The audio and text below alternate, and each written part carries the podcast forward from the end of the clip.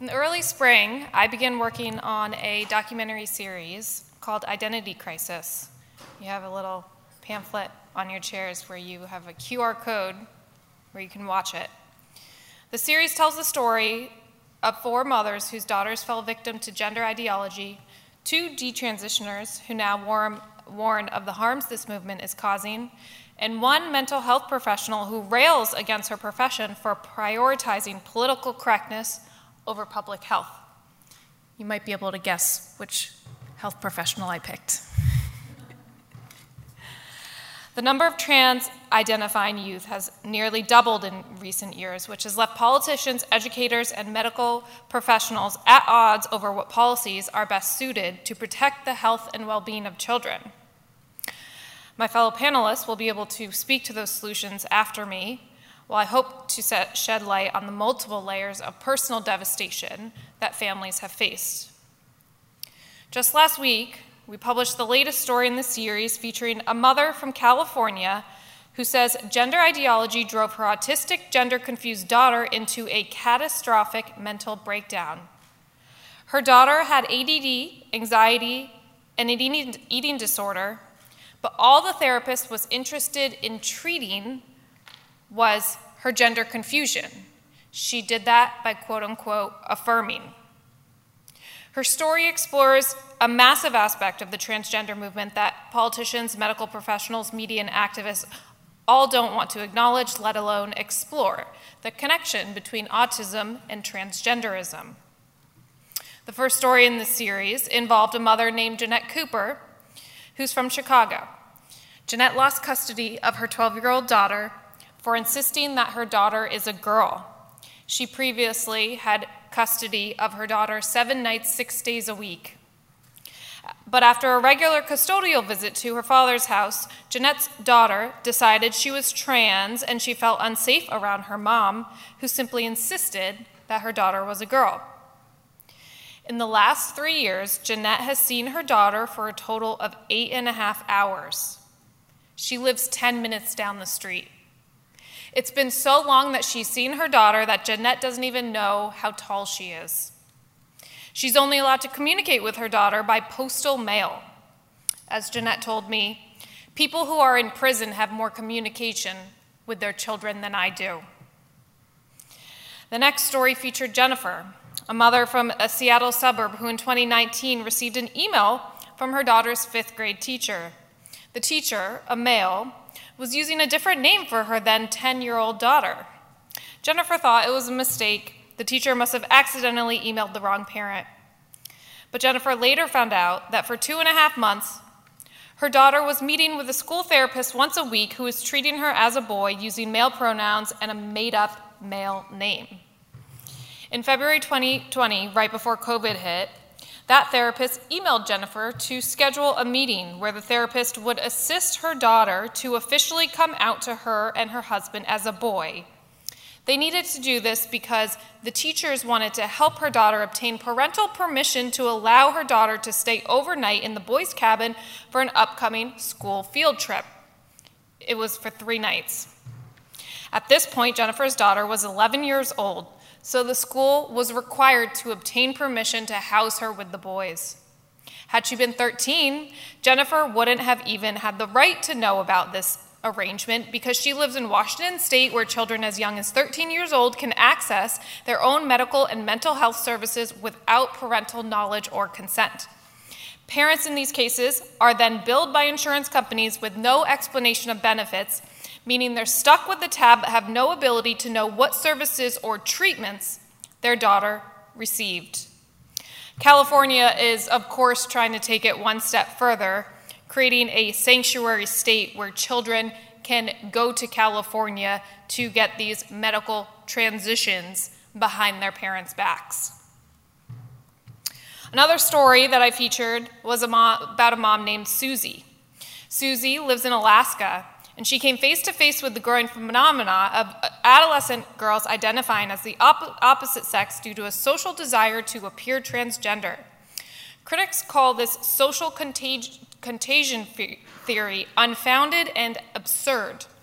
But after returning in 2020 to the US from a four year assignment abroad, Susie's family settled into a house on a street where two out of the eight girls on the block identified as boys. At the local high school where her daughter would soon attend, at least another 10 girls identified as the opposite sex. Shortly after moving there, Susie's oldest daughter, who had just turned 15, also said she feels like a boy. The left considers this a complete coincidence. Susie told the school counselor that her daughter was struggling with her mental health issues, including gender confusion, and she thought the school was on the same page with how she and her husband wanted to handle it. But in the fall of 2021, at the start of the next school year, Susie found her daughter's student ID, which featured this new made up name. The fact that the school was actually transitioning her daughter behind her back came as a surprise to Susie, since the school was still communicating to her using female pronouns and her daughter's real name. To avoid upsetting her daughter, Susie initially waited to confront the school. But that winter, she decided to email the counselor asking how her daughter's name would appear in the yearbook. School officials proceeded to tell her that she has no say over anything her daughter wants to go by or what's in her record. When she followed up to ask why, school officials told her Title IX. Every one of these mothers' stories are different. They're all uniquely horrifying. But all of them have a common theme a very deep sense of, sense of betrayal. These parents, most of them lifelong Democrats, feel betrayed by politicians who they spent a lifetime supporting. Politicians who've chosen to affirm a toxic ideology that exploits vulnerable children, most of them struggling with serious mental health issues. These parents are sickened and betrayed by public schools educators and administrators who are changing their children's names and pronouns in secret behind their backs.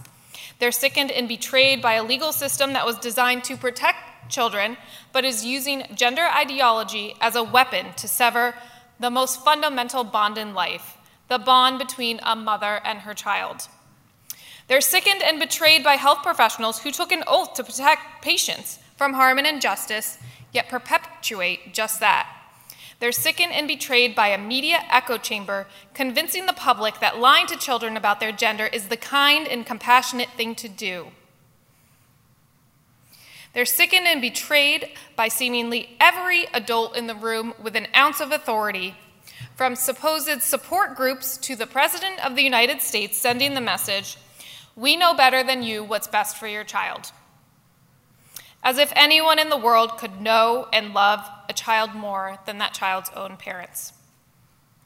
All these stories have been personally devastating to report on. It might have just been my postpartum hormones that was getting in the way, but I cried quite a bit working on them. I started working on this project right when I returned from maternity leave with my second child.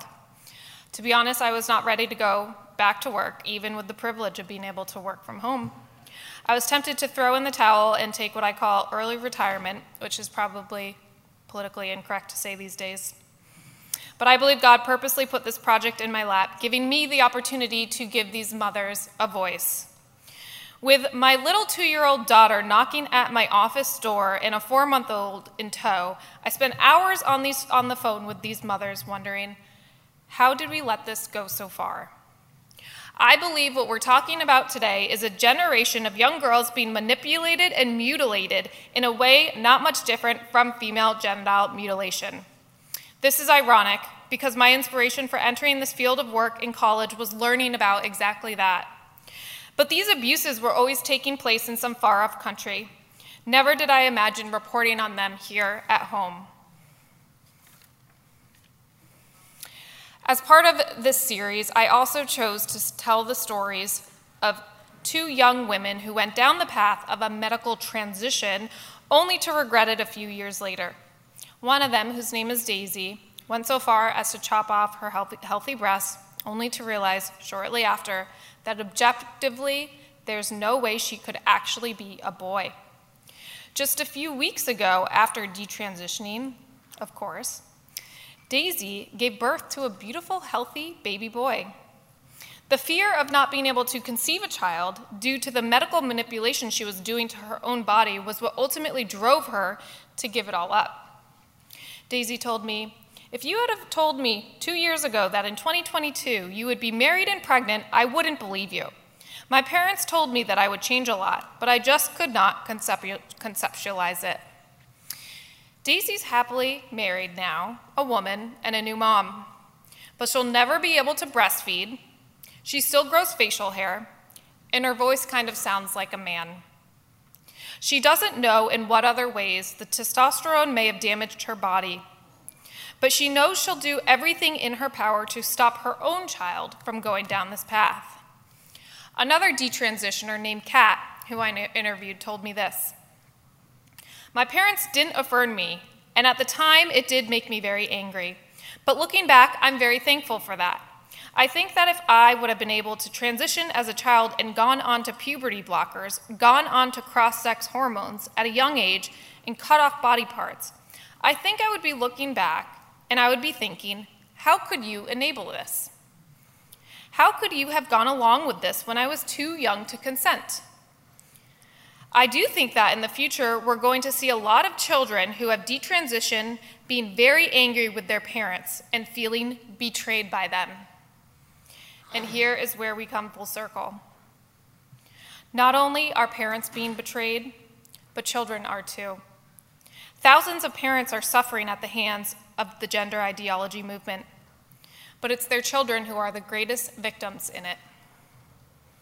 As the mom of a young girl, I can sleep at night knowing I'm on the right side of this fight, despite the pretty mean attacks we often face.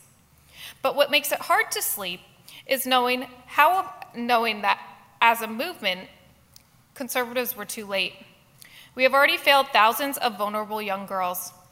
Grade school children have already started cross sex hormones, and high school girls have sterilized themselves. Healthy girls have cut off their breasts, or worse, cut off their own skin from their arm or the inside of their thigh to make a fake penis. Families have been ripped apart. Doctors, teachers, media, and politicians have drank the Kool Aid and normalized young, healthy children mutilating themselves under the guise of tolerance and compassion. It is literally normal today for doctors to prescribe gender confused children drugs, surgery, and medical treatments as if it would ever be normal for doctors to prescribe anorexic girls gastric bypass surgery. How did we get here?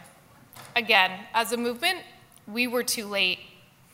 And I'd argue that even today we're not doing enough.